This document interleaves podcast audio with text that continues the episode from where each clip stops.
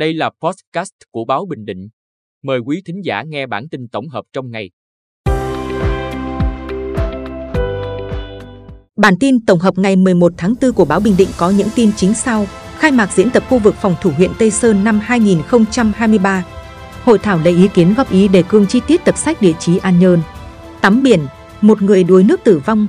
Giá xăng tăng hơn 1.000 đồng. Khai mạc diễn tập khu vực phòng thủ huyện Tây Sơn năm 2023. Sáng 11 tháng 4, Ban chỉ đạo diễn tập tỉnh tổ chức khai mạc diễn tập khu vực phòng thủ huyện Tây Sơn năm 2023. Diễn tập khu vực phòng thủ huyện Tây Sơn năm 2023 mang mật danh TS23, quy mô một bên một cấp trên bản đồ và ngoài thực địa thực binh có bắn đạn thật.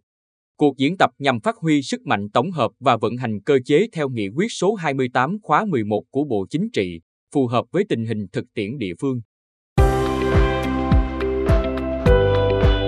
Hội thảo lấy ý kiến góp ý đề cương chi tiết tập sách địa chí An Nhơn. Sáng 11 tháng 4, Thị ủy An Nhơn tổ chức hội thảo lấy ý kiến góp ý đề cương chi tiết tập sách địa chí An Nhơn do trưởng ban ban tuyên giáo thị ủy kiêm giám đốc trung tâm chính trị thị xã Trần Thiện Ngôn cùng nhà sử học Dương Trung Quốc chủ trì. Tập sách địa chí An Nhân được Ban Thường vụ Thị ủy thống nhất chủ trương, ban hành kế hoạch, thành lập ban chỉ đạo tiến hành nghiên cứu, biên soạn, dự kiến xuất bản vào năm 2024, nhân sự kiện An Nhân trở thành thành phố. Tắm biển, một người đuối nước tử vong. Tối 10 tháng 4, Ủy ban Nhân dân xã Nhân Lý thành phố Quy Nhơn cho biết trên địa bàn xã vừa xảy ra vụ đuối nước. Cụ thể, khoảng 17 giờ cùng ngày, đoàn du khách đến khu vực biển bãi Bất xã Nhân Lý để tắm.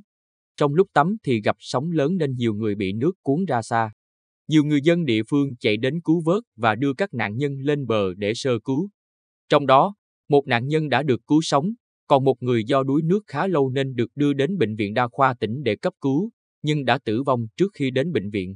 Nạn nhân được xác định là anh BVT 37 tuổi, ở Hà Nội. Giá xăng tăng hơn 1.000 đồng.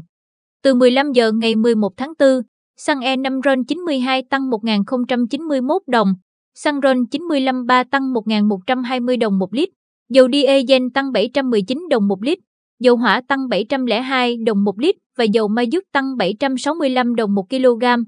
Cụ thể, giá xăng RON 95 3 tăng 1.120 đồng mỗi lít, lên 24.245 đồng một lít.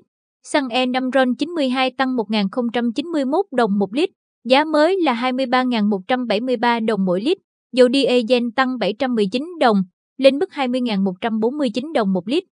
Ngoài ra, dầu hỏa tăng 702 đồng một lít, giá mới là 19.739 đồng một lít và dầu ma dút tăng 765 đồng, lên 15.194 đồng một kg.